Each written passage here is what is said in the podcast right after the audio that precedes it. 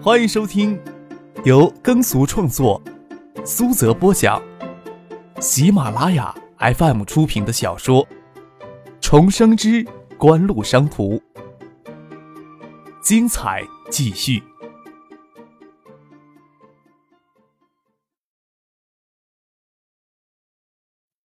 第六百四十九集。为了有利于技术的全球的推广，许可费定的极低，但是这一项几乎十月份就有近四十万美元的额外收入纳入囊中。虽然互联网音乐分享网站是 Apple Ear 播放音乐的主要来源，但是即使东芝也不得不依赖于锦湖旗下的海外全球网站 Music Online 正版音频的资源支持。全球音乐在线网站在 Apple Ear 硬件支持下。迅速发展成全球最大规模的网上音乐商店。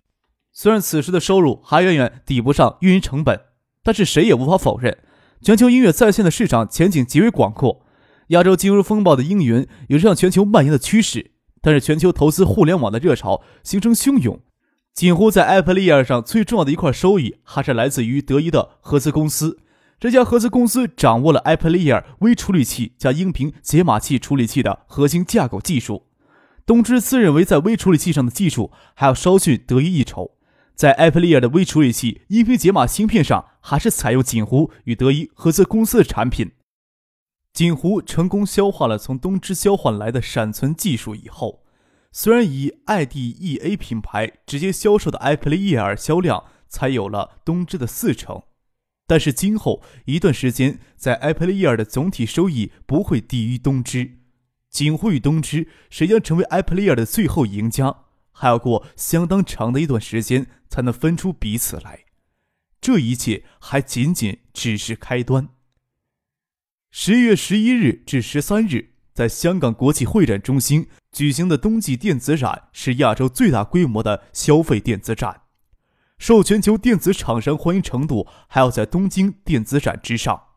全球主要的电子厂商都不会错过此次参展的盛会，锦湖、东芝、思高柏自然也不例外。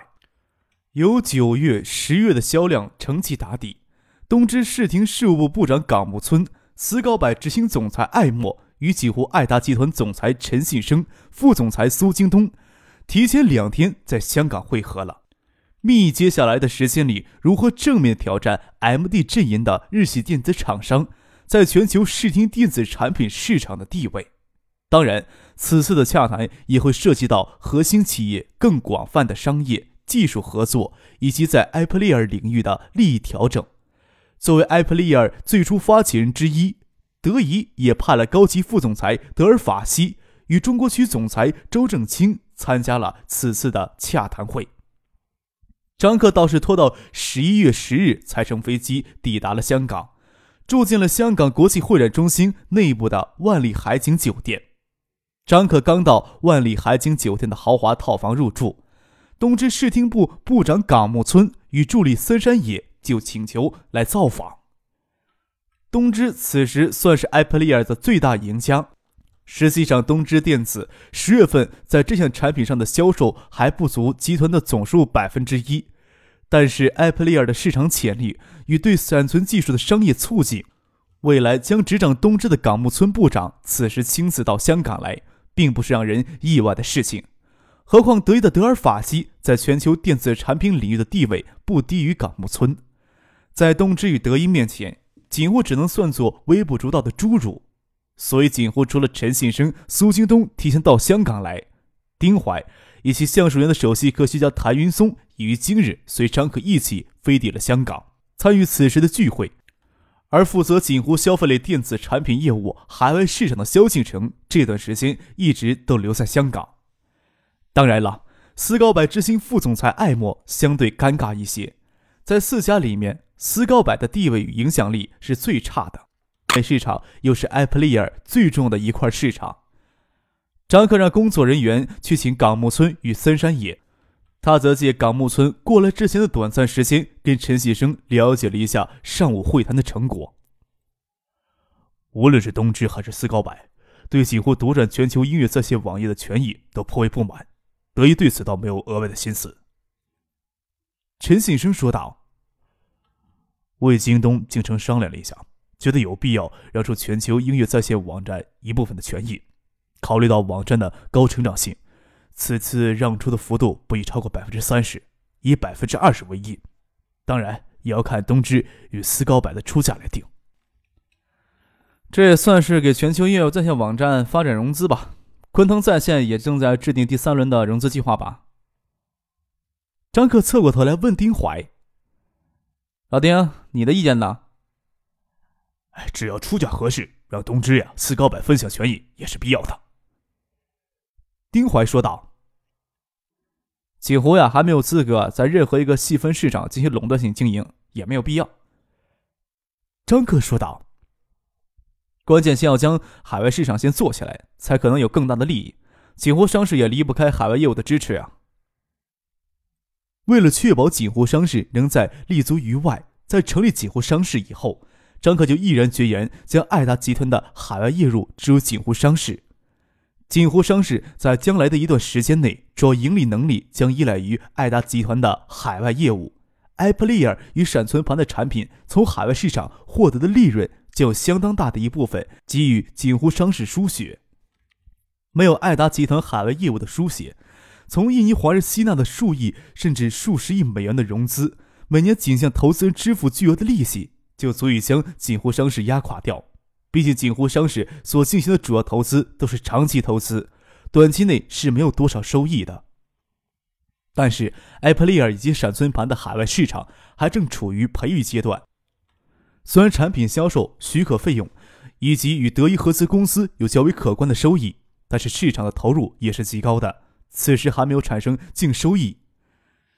全球在线音乐网站就是一个烧钱的主，从收购到业务扩张，投进去的资本不下两千万美元，靠给 Apple Ear 用户出售正版音乐的收入，加上广告收入，总共还不足三十万美元。虽说市场前景很乐观，但是需要巨额的资金持续的支撑下去啊！想缓解一下资金下的压力，向东芝、思高柏出售一部分的网站权益是最合适的。不然，想要让东芝、思高柏等公司在合约的约束下长期无条件的支持全球在线音乐网站的发展，也必定会生出极大的怨气。在工作人员的带领下，港木村与森山野在万里海景酒店顶层的豪华套房里，随他们一同过来的还有东芝半导体部门的官员，与锦户加强在闪存技术上开发的合作，也是此次会面的重要议题。以发展全球最大的网上音乐商店为目标的全球音乐在线网站，是以 iPlayer 硬件销售为支持的，而东芝此时占了全球 iPlayer 出货量的百分之四十还多。另一方面，网站此时的收入还远远无法支付持续的扩张与日常运营的巨额成本。萧景生手头就有一份关于网站在未来两年里全球主要互联网国家与地方的扩张与运营报告书。未来两年至少需要六千万美元的投入，这些就决定了锦湖要向东芝转让全球音乐在线网站的部分权益股权，获得资金用于网站的持续发展。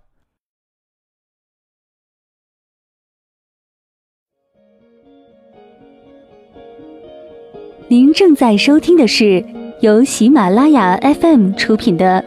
《重生之官路商途》。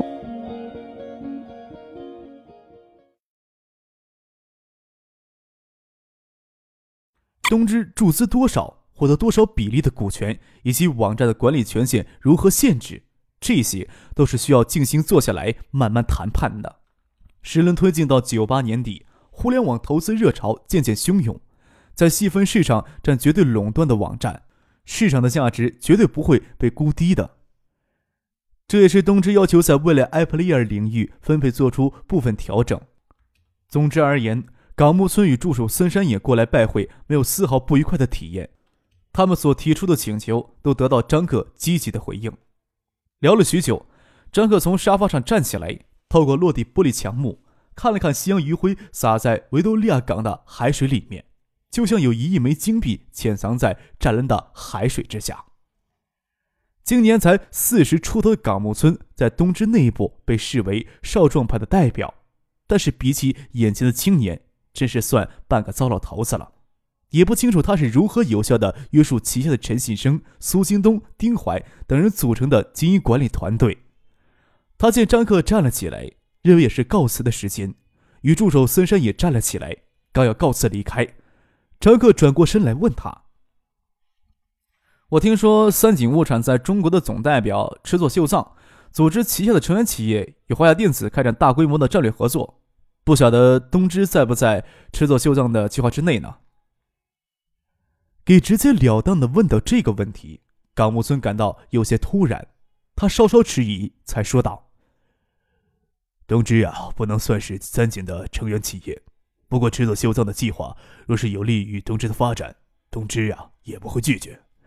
不过，有利的事情，只怕要给 NEC、索尼、松下、夏普这些公司先争过去了。”冈木村言下之意很是清晰，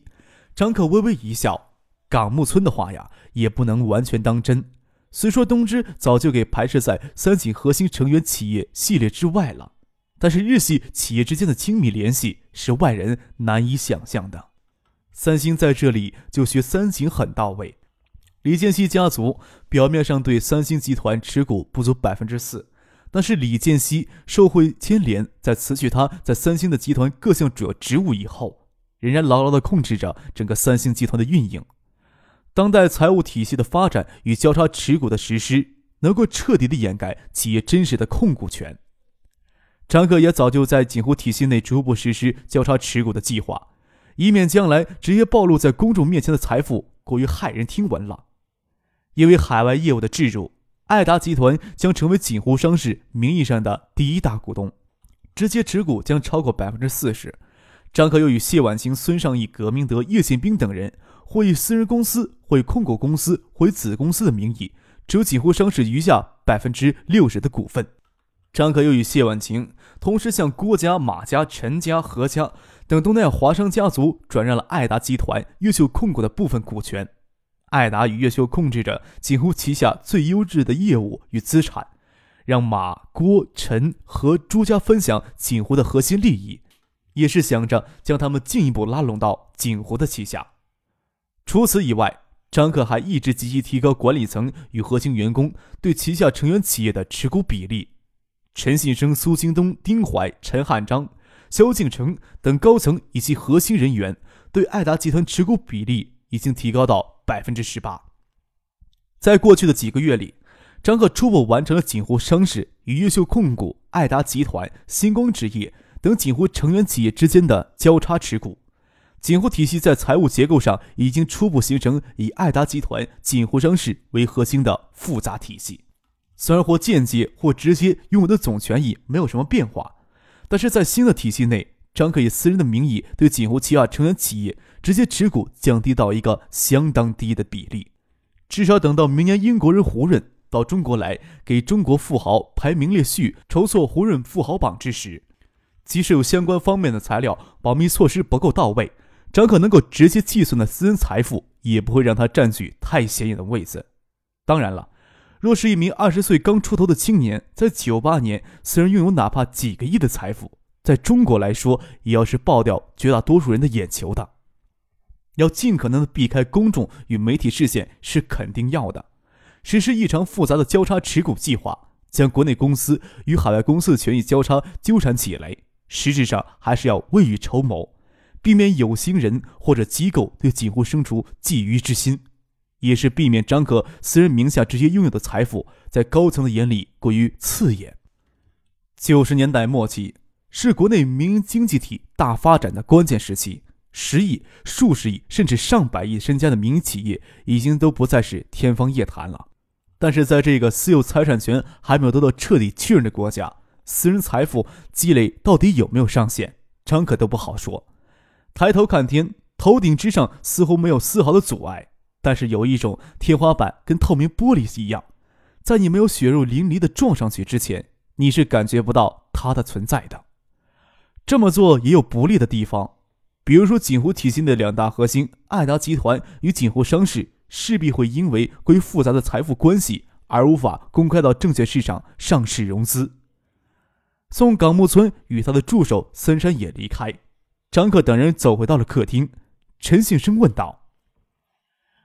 以全球网站在线的百分之三十股权换取六千万美元的注资，东芝会不会答应这个请求呢？金研所呀，对全球互联网经济在未来两年发展趋势相当乐观呢。张可笑了笑。取消呀，他们是不会答应的。但是拖得越久呀，对咱们越有利，对他们的压力也越大。大不了拖上一拖呗。再说东芝不肯就范，还有石膏板呢。注资六千万美元换取百分之三十的权益，意味着锦湖手里剩余百分之七十的股权，价值一亿四千万美元。而锦湖在过去一年时间里，全球音乐在线网站的收购与再注资总投入还没有超过三千万美元。港木村代表东芝随随便便就答应这样的条件，那才叫遇到鬼呢。张克赶到香港，人稍不停，刚将港木村与森山也送走。斯高柏执行总裁艾默的电话就打了进来，张克笑着跟陈醒之说道：“你看斯高柏的动作呀，也慢不了多少。”这时候，傅俊跑过来告诉他，派去接唐静的车已经到酒店楼下了。抛开公事上的一本正经与严肃，谈吐诙谐而性格温和的艾默是值得交往的朋友，张克也就没有让陈信生或者苏京东随便哪个人去应付艾默了。而是邀请艾默一起共进晚餐。观光餐厅位于万里海景酒店的顶层。明天就是香港电子展正式开展的日子了。到这个观光餐厅用餐的人都是衣冠楚楚，好些人都是在业内丢下楼就能引起轩然大波的大人物。张可他们选了一个临窗的位子，颇为热情跟张可指他所认出的大人物。张可也倒是认出一些熟人来：韩国三星中国投资公司专务李在洙。与索尼的渡边敬一坐在一边说话。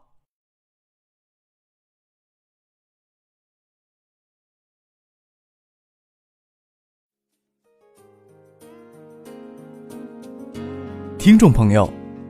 本集播讲完毕，感谢您的收听。